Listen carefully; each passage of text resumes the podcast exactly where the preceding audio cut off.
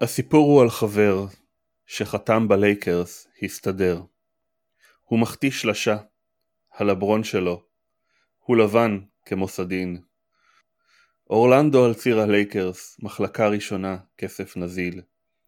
דני גרין על השלוש, לא קולע. עוד מעט הוא לא שומר. תיזהר שלא ליפול, כי העין של האינטרנט מסתכלת. כל הזמן פקוחה. ובחדר ההלבשה, לברון שלך.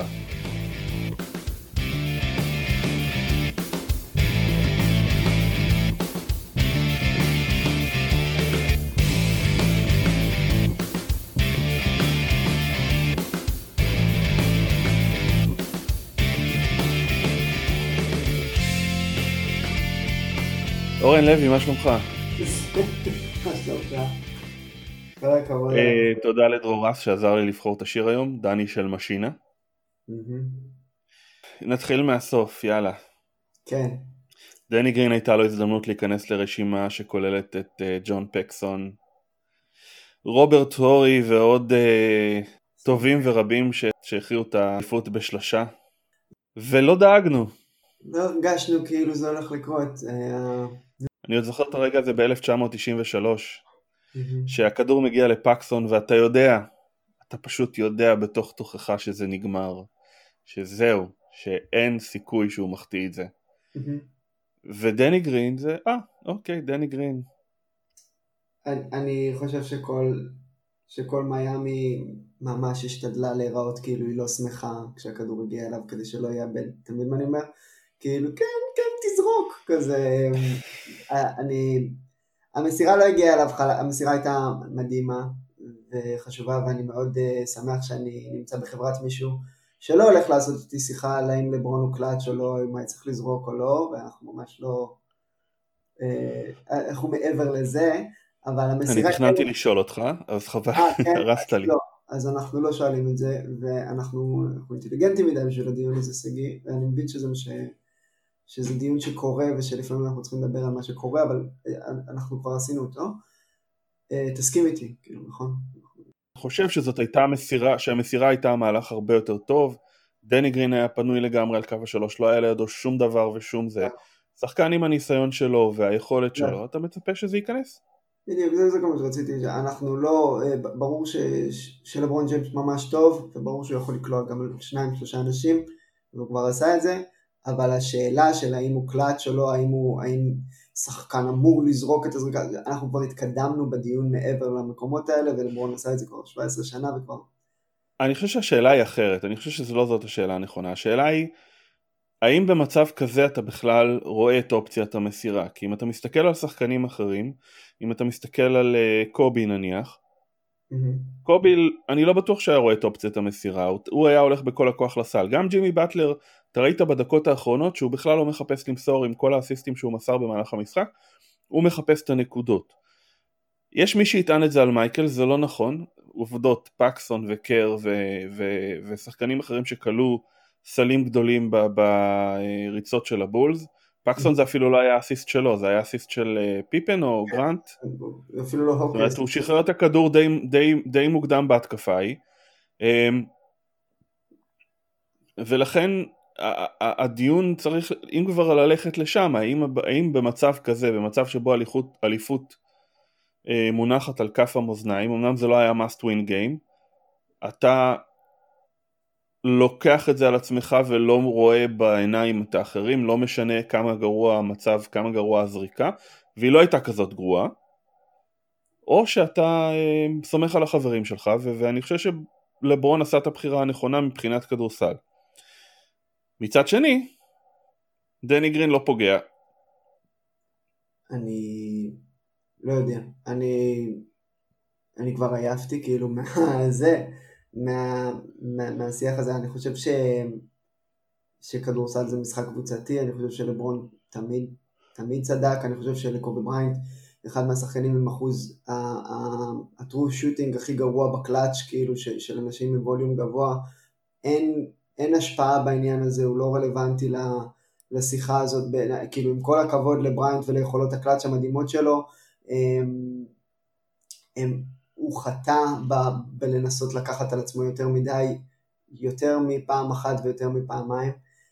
ג'ורדן, כמו שאתה אומר, באמת היה לו את הניואנס הזה למשחק שלו, שהוא, שהוא כן יכול היה להבין שיש זה, וגם היה לו מאמן שמאוד הקפיד איתו על הדברים האלה של מייקל מי פנוי, מי פנוי, וזה זה פשוט, זה כדורסל, והשיחה הזאת על האם, האם, האם זה באופי של שחקן או, או לא, בכלל כל הרעיון הזה של כוכב שהזריקה האחרונה חייבת להיות שייכת לו בטאבו, הוא, הוא רעיון קלוקל ו, ובעייתי, ובאמת שלג'ורדן יש, לעלייה של ג'ורדן יש חלק מאוד מאוד רציני ב, בלגרום לזה בכלל להיות, אבל אני גם חושב שפשוט התפתחנו מאז, והרבה בזכות לברון.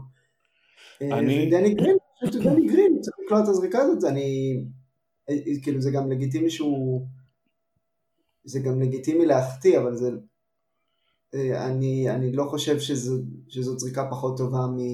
ממה שלברון היה מכריח שם מול שלושה שחקנים, ו- ולהגיד, זה מהלך הכדורסל הנכון, אז יש בזה כבר משהו שהוא כאילו, שהוא אפילו סוג של ביקורתי מצליחה לדעתי, זאת אומרת, להגיד את זה מקטין את, ה- את העובדה שזאת פשוט הפעולה הנכונה, שככה משחקים כדורסל, ככה, זה, זה הדרך הכי טובה לנצח, זה, זה לא אומר כלום על האופי של לברון, כאילו שהוא לא עשה את זה, ואני לא מדבר בתור חסיד של, של הבן אדם, מי שמכיר אותי. ועדיין, למרות כל מה שאתה אומר, ספרי ההיסטוריה הזכירו את קובי בריינט כווינר, ואת לברון ג'יימס כמי שברח מהזריקה האחרונה.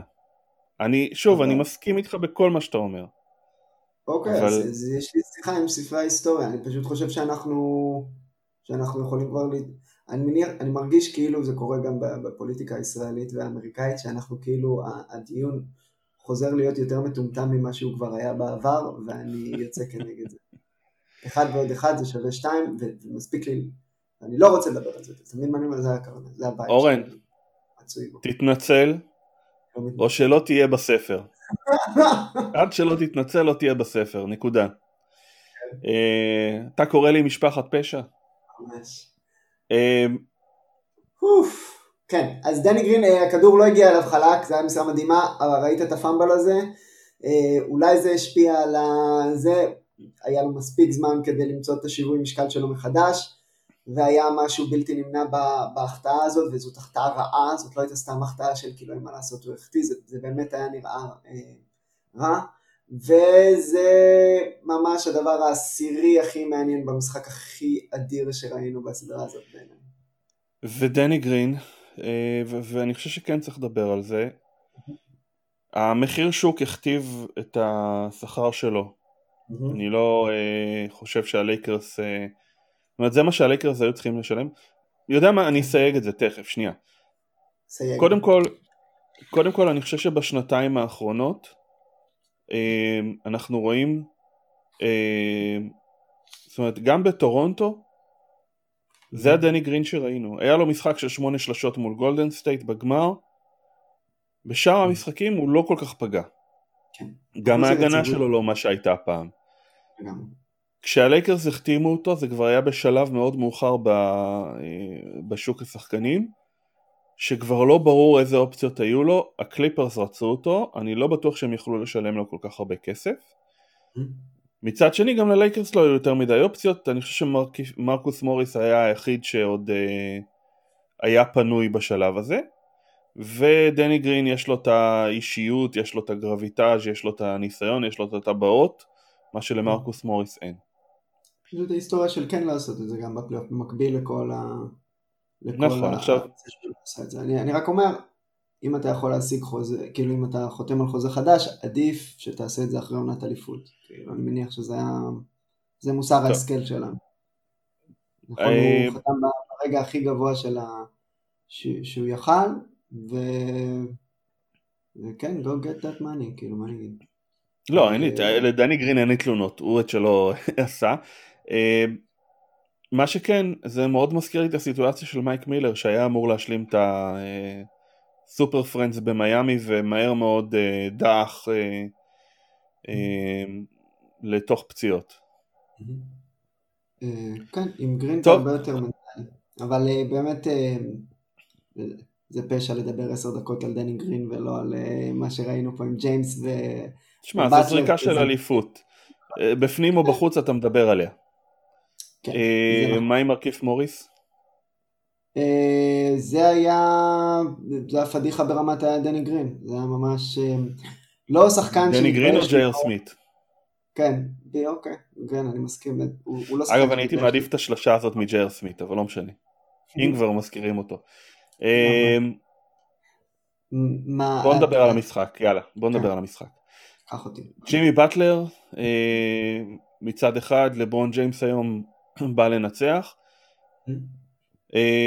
אני חושב אבל שהדבר הכי, זאת אומרת שתי דברים שעולים לי מהמשחק, קודם כל מיאמי מנצחת פעמיים במשחקים צמודים, אבל היא לא תצליח לנצח ארבע פעמים במשחק צמוד, ולכן אם היא לא תצליח לייצר איזושהי בריחה משמעותית, ואנחנו רואים שהיא לא מצליחה, כל פעם על הקרס חוזרים, אז זה ייגמר או בשש או בשבע.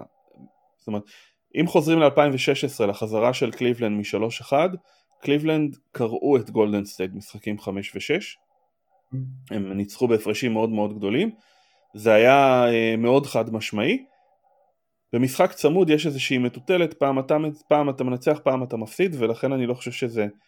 הניצחון היום אמור לעודד את מיאמי, אין ספק שרוח הלחימה וההיט קולצ'ר ודנקן רובינסון וכל זה.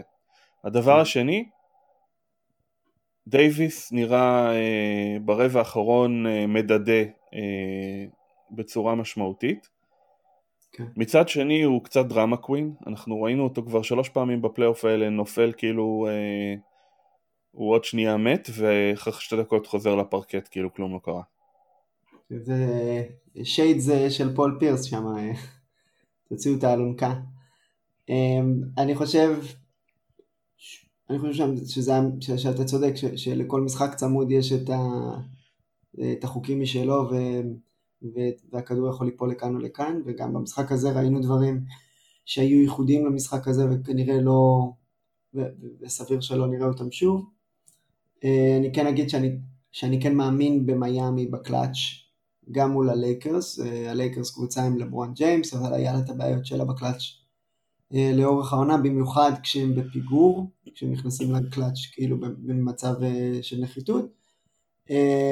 זאת אומרת, לכל משחק צמוד מייאמי יכולה להיכנס בתחושה שהיא יכולה לנצח אותו, שהיא צריכה לנצח אותו, במיוחד עם, עם ג'ימי בטלר בכושר כזה ו...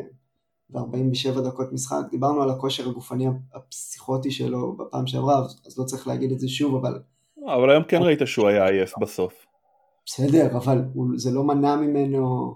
קודם כל, כולם היו עייפים, היה רגע, היה באמצע הרבע הרביעי, אולי איזה ארבע או חמש דקות בלי פסקי זמן, בגלל שהיה להם בלגן בתחילת הרבע, או בתחילת במחצית השנייה, שהם היו צריכים לקחת יותר, כאילו כל הקבוצות היו צריכות לקחת יותר פסקי זמן ממה שהם תכננו, אז קיבלנו חמש דקות של כדורסל סופר אינטנסיבי, סופר עמוס במקרים ובאירועים, וכל השחקנים פשוט היו גמורים, כי לא היה שום עצירה, אפילו זריקות אנשים לא היו, ובטלר עם כל העומס שהוא סוחב, זה הכי הגיוני בעולם, שהיו ממש כמה מקרים שהוא בקושי עבר את החצי, עם זאת, לדקות האחרונות הוא כבר הגיע מספיק חד בשביל להיות סופר דומיננטי, גם בהגנה, גם בהתקפה, באמת סדרה לספרים של, של ג'ימי. מה רציתי להגיד? ש, ש, שהיו דברים מאוד מאוד מעניינים גם עם לברון, והדרך שבה הוא תוקף את הפיק אנד רול. אולי, טוב, אולי נגיע לזה אחר כך. איך אתה, איך אתה זאת אומרת, הרגשתי שבן אדם צריך לסיים ככה, ארבעים ושבע דקות משחק של הגמר, זה הזכיר את קובי מול, מול דנבר, במשחק ההוא שהוא, שהוא היה ברעיון בסוף המשחק, הוא גמור פשוט, כאילו בקושי נשם, כדי, כדי לדבר. תראה, אה, אני חושב שקודם כל צריך להזכיר את המספרים, לברון מסיים את המשחק עם ארבעים שלוש עשרה, שבע אסיסטים, שלוש חטיפות, ארבע עיבודים, אה, ג'ימי עם שלוש... שש שלשות, נכון, מאוד חשוב. ג'ימי עם שלושים וחמש נקודות, שתים עשרה ריבאונדים, אחת עשרה אסיסטים, חמש חטיפות, שלושה עיבודים וחסימה. הוא הראשון שעושה טריפל דאבל עם חמש חטיפות בגמר. Mm-hmm. עשה את זה בפלייאוף בעבר גרי פייטון, אבל לא בגמר. Mm-hmm. תשמע, mm-hmm. אין, אין מה להגיד, זה, זה, כאילו יש הרבה שמתלוננים שהכדורסל אה, השתנה משנות ה-תשעים, mm-hmm. ודווקא הקרב הזה של אה, בטלר מול לברון, מאוד מאוד מזכיר לי את הסגנון אה, של שנות ה-תשעים, שבו היה לך את הכוכב שלך שנושא את הקבוצה על הגב. כן, וגם הפיזיים, שניהם שחקנים מאוד קשוחים, שניהם מאוד פיזיים. תשמע, לברון, האנד וואן שהוא עושה שם בסדרה הזאת, זה פשוט מוציא את ה... אני, התיאוריה שלי הייתה שזה צעדים, שהוא נגע ברצפה עם הרגליים לפני שהוא שחרר את הכדור, וזה מעניין רק אותי, אבל זה היה מטורף בכל מקרה. אבל דיברתי על הפיזיות גם של כל, השופטים פשוט מאפשרים הרבה יותר אגרסיביות משתי הקבוצות, כי שתי הקבוצות נוטות למקומות האלה מלכתחילה, אז... לא, אני חושב שהשיפוט היום היה טוב, היה שתי החלטות, היה שתי החלטות, שתי החלטות שבמבט ראשון נראו קצת שנויות במחלוקת, זה היה השלשה של דנקן רובינסון שלא נכנסה, שהוא אף שם אחורה, ובהילוך החוזר ראו שזה וואחד פלופ, אני חושב שאגב השלשה הזאת הבעיה קשה של מיאמי היום הייתה הרבה החטאות של סלים שצריכים להיכנס, המון החטאות של אפ, והלייקרס בטרנזישן פשוט חיסלו אותם. כן, זה בעיה שאתה מחתים מתחת לסל, אתה מאוד מאוד פגיע למתפרצות, והלייקרס הם הקבוצה הכי יעילה שראינו בהתקפות מתפרצות כאילו הרבה זמן. גם, גם בשלשות, עם ריבאונד ארוך, הכדור אה, יוצא מהר מאוד קדימה.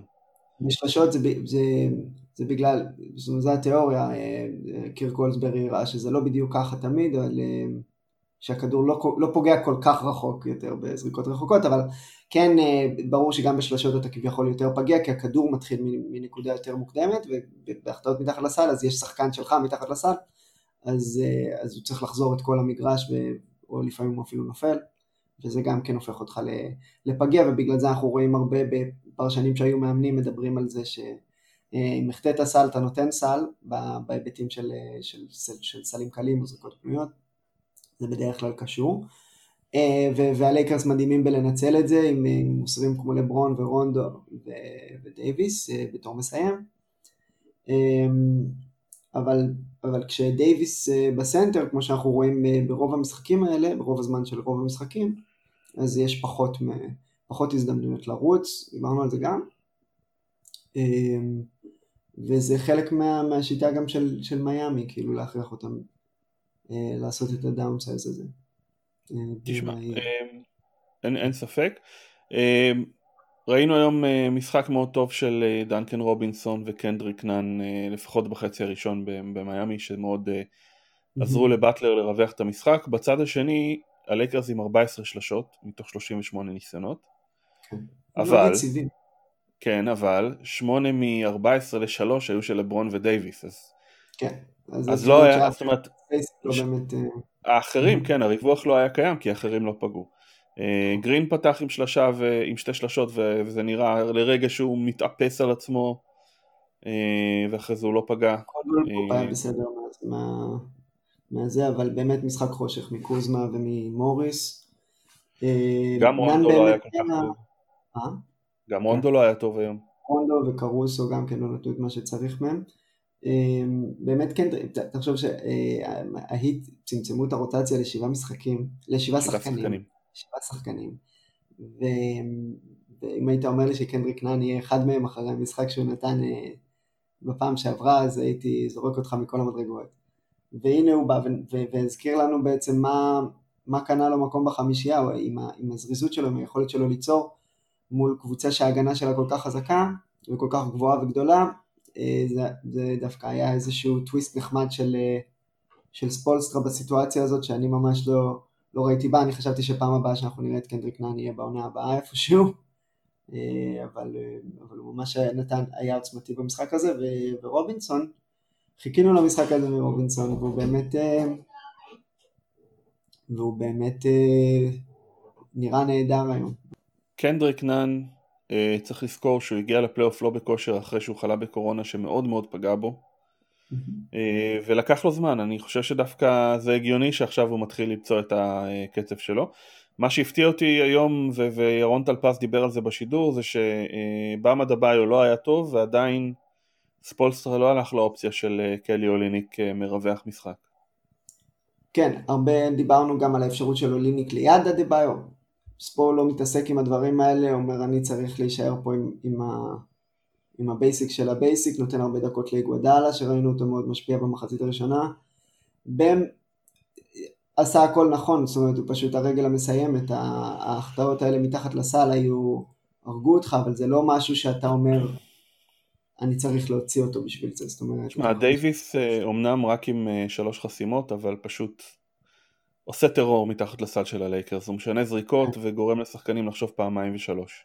כן, וגם אם בם, אתה ראית אותו קצת, כאילו, זה, זה, אני אומר את זה מאוד מאוד מרחוק, אבל זה היה נראה כאילו קצת בתוך הראש של עצמו, כשהוא ניסה לעשות עם הטלאפים האלה, עם הטאץ' הזה יצא החוצה, ואז הוא ניסה להיות אגרסיבי עם הדנק כשהוא החתימו לברון, ואתה קצת, אתה כבר לא יודע מה, מה נשאר לך לעשות. ראית את בטלר מאוד מאוד מתרכז בלתת לו את הדאמפ-אופים האלה, את הכדורים האלה מתחת לסל, כדי להחזיר לו את הביטחון, זה עבד חלקית, ובכלל... לא, לא משחק גרוע של בן חוץ מהאלמנט הזה של, ה, של הסיום מתחת לסל. מה רציתי להגיד? רציתי לדבר על הפיק אנד רול של ג'יימס, זה חשוב לי.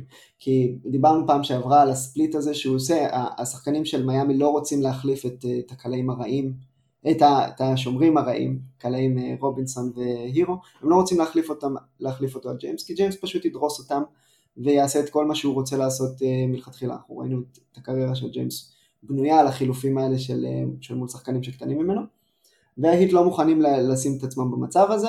משחק אחד, אז, אז ראינו את השואו הזה, וג'יימס עושה את הספליט החזק הזה, ומתגלגל לטבעת עם הכדור. היום ראינו משהו אחר, היום ראינו את, את השחקן עושה את השואו, נגיד זה דנקן רובינסון, וג'יימס מחכה לרגע שבו רובינסון יחזור חזרה למג... לשחקן שלו, ופשוט רודף אחריו, פשוט משתמש ב, ב, ברובינסון בתור... חוסם, חוסם לטובתו, וזה עבד לו כמה פעמים. היית הצליחו להימנע מזה בסיטואציות האחרות, אבל חשבתי שזה היה חלק מהשחמט המאוד מאוד מעניין שקורה עם ג'יימס דווקא בטיפול בפיק אנד רול, שזה משהו שהוא, שהוא עושה. שמת לב למשחק הזה, זה מין חתול עכבר, אבל ברוורס כזה, אני לא יודע איך להסביר את זה אפילו.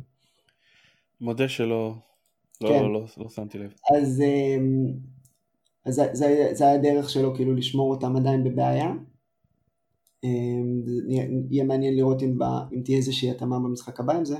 וגם דיברנו על זה שלא היו פסקי זמן, אני חושב, בפסק זמן האחרון של מיאמי, הם לא עשו חילופי הגנה התקפה, הם נשארו גם עם רובינסון וגם עם הרו, על, בפוזשן הגנתיים, שש עשרה שניות לסיום, שבע עשרה שניות לסיום, ואני חושב שזה היה בגלל שהם ידעו שאולי הם הצטרכו אותם בהתקפה, והם היו מוכנים לקחת את הצ'אנס הזה, ולא הכניסו את איגודלה למשל, או, או שחקנים ש, שאתה יודע שהם סומרים יותר טובים מהשניים האלה. אז היה גם... אני חושב שהם גם למדו משהו ממה שעשה אה, מייק מלון, משחק שתיים או שלוש? שתיים מול דנבר, עם שהוא הכניס את אה, מייסון פלאם לשתי שניות לסיום, וחטף שלושה בראש. אה, כן, אני על, לא חושב שאיגודלה... אני חושב שהשחקנים... לא, בשלב הזה אתה גם חושב, צריך לחשוב על זה שהשחקנים על המגרש, יש להם את האדרנלין, יש להם את כל ה... הם, הם בתוך המשחק. נכון שהוא יכול להכניס שומר יותר טוב, אבל הוא נכנס קר מהספסל, ולך תדע מה הוא ייתן, מה הוא יעשה. הוא פחות בקצב. אני כן חושב שזו החלטה שצריך לקחת בחשבון. יכול להיות. זה יותר תלוי בזה שפשוט לא היה לו פסקי זמן יותר להכניס אותם לפוזישן הבא, אבל הוא הרגיש שאולי הוא יצטרך אותם. נכון. זה... בסדר. אנחנו לא חייבים להסכים על הכל. אבל אבל אם לא תסכים איתי אתה מחוץ לספר. לא, זה בטוח. יש לקראת המשחק הבא, זקלו, סליחה, זקלו אתמול העלה טור ב-E S P N שהוא כתב שבסדרות האלה כבר כשאתה מגיע למשחק ארבע חמש כבר הכל ידוע, הכל מוכר, קבוצות יודעות פחות או יותר מאחת השנייה, וזה תלוי רק ברמת ביצוע. אנחנו ראינו את ג'ימי בטלר ענק משחקים שלוש וחמש, ראינו אותו טוב במשחק ארבע וזה לא הספיק. ראינו היום את לברון קולע שש מתשע לשלוש, שגם כן זה לא משהו שכיח אצלו. כן, זה איזה סי. והשאלה העיקרית לדעתי לקראת משחק שש, זה מה המצב של אנטוני דייביס, mm-hmm. ואם הוא ישחק או לא. כן. מה, מה לדעתך נראה, זאת אומרת, האם נראה עוד משחק צמוד, האם נראה אחת מהקבוצות מצליחה לייצר פערים? אם קבוצות, קודם כל, כמו שג'יימס באמת הלך לו מבחוץ, אז גם באטלר, שאלנו את זה קודם, וזה באמת הייתה התאמה המרכזית של ההיט, זה שבאטלר צריך לקלוע משלוש, צריך לקלוע קצת מיד ריינג' כדי לרווח, שלא יוכלו ללכת את האנדר הזה. סתם רציתי להזכיר את זה. לגבי המשחק הבא, אני חושב שלא רק אם דייביס משחק או לא זה חשוב, אלא גם באיזה רמת קשירו אותו, ואם הוא יכול להישאר נייד כמו שהוא, זאת אומרת, הפציעה ברגל, ולא פציעה ב... בכתף או משהו שהוא עדיין יכול לעשות את אותם דברים מבחינת ניידות על המגרש.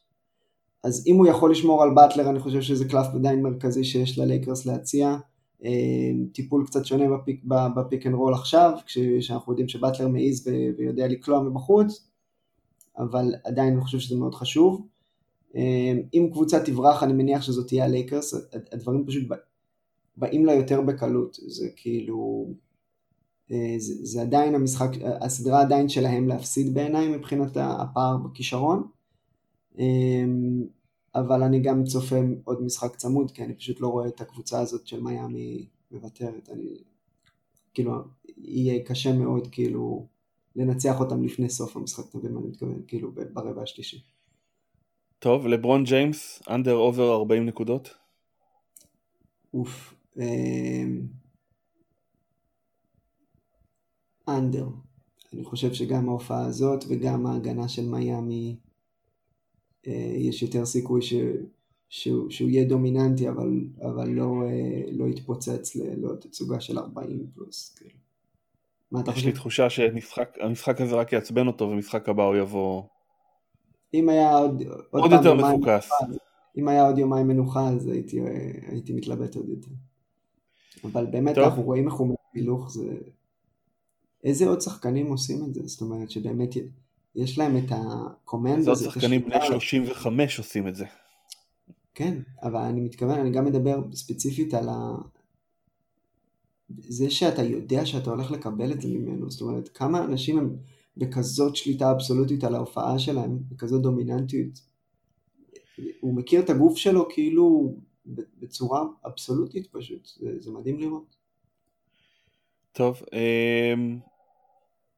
הסדרה הזאת התחילה לא טוב, עם שני משחקים מאוד חד צדדיים, ומאז היא מתפתחת להיות, מצליחה להיות סדרה מותחת, והמון המון בזכות ההיט קולצ'ר. יש לנו עוד משחק אחד לפחות, ואנחנו מן הסתם גם נדבר בשני בבוקר. בואו נדבר קצת על הספר, איפה אנחנו עומדים. קודם כל חשוב לי לציין שהקמפיין יסתיים ביום שני ב-אחת עשרה בלילה. זאת אומרת שאם אתם מתלבטים, השעון אמור לצלצל חצות. אנחנו שמים את כל יהבנו על ההצלחה של הפרויקט. אנחנו נשקיע כסף כדי לפוצץ את הפייסבוק. אנחנו כבר התחייבנו על חולצות שגם כן עולות לנו כסף. ואנחנו מתכננים להגיע ל-שמונים אלף שקל. בדרך זו או אחרת. אתה רוצה להגיד איפה אנחנו עומדים? מה? אנחנו עומדים עכשיו על חמישים ושתיים אלף חמש מאות שמונים וחמש, שזה שישים ושש אחוז מהיעד. חשוב מאוד לציין שאנחנו גייסנו כמעט שלושים אלף שקל בשבוע האחרון. כן. זאת אומרת, זה נראה רחוק מצד אחד. מצד שני, הרבה מאוד אנשים שהתלבטו ולקחו את הזמן, החליטו... החליטו להשקיע. אמרתי לך בשבוע, בפודקאסט הראשון או השני אמרתי לך שאנשים הם ישקיעו, ישקיעו, או שהם ישקיעו בשבוע הראשון או בשבוע האחרון. אנחנו מאוד מאוד, זאת אומרת באמצע אין, נראה לי שהקמפיין הבא שלי הולך להיות שבועיים, לא צריך כל מה שבאמצע, שבוע ראשון, שבוע האחרון וזהו, לא צריך, ממש לא צריך. אז אנשים, אם אתם מתלבטים, אנחנו סומכים עליכם שתעשו את ההחלטה הנכונה לטובת ההיסטוריה, לטובת תרבות הספורט בישראל, לטובת הרבה דברים. ותודה לכל שתמך ומשתף ואיתנו במאבק הזה, במסע הזה, אנחנו גם באמת כל התוכן שאנחנו מוציאים עכשיו בשם הספר, אנחנו עושים, כי אנחנו באמת מאמינים, כי בשביל זה, בשבילכם, בשביל זה. אנחנו עושים בכיף ואנחנו עושים באהבה. באמת המון, תודה מאוד גדולה לכל מי שתמך עד עכשיו, לכל מי שמדבר איתי מאחורי הקלעים, ומעודד אותי להמשיך. אני לפעמים מרגיש שאני קצת מגזים עם האימיילים וההודעות, ואז אני מקבל תגובות מאוד תומכות ומאוד סימפטיות ומאוד כיפיות, אז, אז המון המון תודה לכל מי שמדבר איתי מאחורי הקלעים. אני זמין לכולם ואני שמח לדבר איתכם. וזהו, יאללה, אנחנו עוד נשתמע לפני סיום הקמפיין ביום שני בבוקר, לא יודע, אולי לפני סיום הגמר, אולי אחרי סיום הגמר, אבל הצלחנו לפחות לקלוע, העונה תיגמר ביחד עם הספר, עם הקמפיין. כן, לא היה להם ברירה. אורן לוי, תודה רבה. תודה סגי. ושבת שקטה. סופה שניים.